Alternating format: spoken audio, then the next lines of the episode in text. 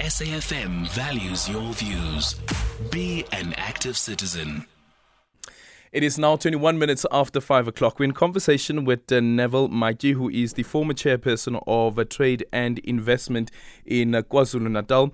Former KwaZulu Natal MEC for Finance and ANC stalwart Ina Cronje has died after a short illness. Cronje also served as the chair of the Trade Investment KwaZulu Natal and was responsible for facil- facilitating inward investments into the province. She has also been hailed for her dedication and strides made as an elected public servant when she served between 2009 and 2014 to reflect on the life and times of Cronje. We're now joined by Neville. Neville, good evening. Thank you so much for making time for us. Condolences to you as well as um, your fellow colleagues. Um, what is it that you can tell us about uh, Ina Cronje and uh, the professionalism of, of her? I was looking at some of reports around her legacy and something that came up in most of the articles was that she was very, very, very firm, and that perhaps also led to um, the education department in KwaZulu Natal getting its first clean audit. Yes, thank you so much, uh, Aldrin, and good evening to yourself and to the listeners. Just to correct it, I'm the former CEO of Trade and Investment KwaZulu Natal. I worked very closely with uh, Ina Cronje as the chair of the board um, at the time. Most certainly, she was a very, very soft, um, but she most certainly um, really held everyone to account in terms of service delivery. Her passion was to see real delivery on the ground to a point that the board meetings actually used to rotate um, at projects that have been claimed by the institution so that, you know, tangibles can actually be realized on the ground. Um, she was a person who was very passionate about rural development and the township economy, so directed the, the institution at the time that I was heading it to really focus on, uh, on, on the rural economy and some of the projects as far north as Umhlabuyalingana in, in KwaZulu-Natal. She was very astute, very passionate, and she loved KwaZulu Natal. She loved to see people getting employed, and she was always uh, deeply, deeply hurt whenever she saw poverty and unemployment.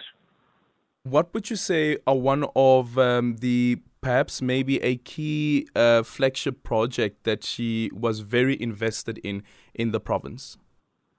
Yeah, so there were three critical ones that she really invested a lot of passion and energy towards and really steered the organization towards that. The first one was uh, when COVID 19 hit uh, the, the nation, was really for us as uh, with the, the entity to drive the issue of uh, economic recovery um, and and to ensure that from a business retention perspective, those companies that struggle uh, are assisted during uh, that period. So um, part of the strategy of the organization then, um, through her leadership, was to really focus on the retention of businesses and the encouragement of expansions. The second one was uh, during the civil unrest. Again, same uh, um, process, but directed the institution to also look for funding that would assist companies that were affected by the civil unrest. And similarly, for during the floods of KwaZulu Natal of 2022, you know, uh, a lot of businesses were affected by the that natural phenomenon, and and the same process that she followed and really followed it up to the T to make sure that uh, businesses were assisted during that the, the, the, those periods. For uh, some of the former colleagues um, that are left behind, what leaves do you think they can draw from her life? Yeah, most certainly. I think that the biggest leaf that one can take from her was that A, service delivery was at the top of uh, the agenda.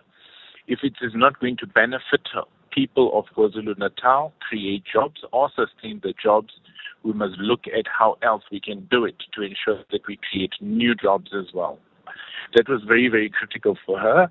Number two, corporate governance was at the highest level because, as you know, she was the MEC for finance, mm. and she steered the organization and ensured that in, in her tenure and, and while I was CEO, um, you know, one unqualified audit and 14 audits in succession, including the very last one that we received uh, this financial year. So corporate governance was really at the top of the list. She questioned everything to the T and made sure that the organization lived to the issues of corporate governance. And the next one is ethics and moral values, which were very, very critical and very passionate and very dear to her, that we must live up to that, which includes passion in, in, um, in integrity as well as uh, professionalism. Thank you so much for your time. That is Neville Matjie, who is the former CEO of Trade and Investment in KwaZulu Natal. 0614 You can also drop me an X at Aldrin Sampear. And our studio line is 086 2032. We're actually hoping to speak to the um, former Premier of uh, KwaZulu Natal, that is Zweli Mkhize, because um, during his tenure as Premier of the province, um, Cronje was also the MEC for Finance. So 0614 104 107, your exit Aldrin Sampear, and our studio line is 086 2032.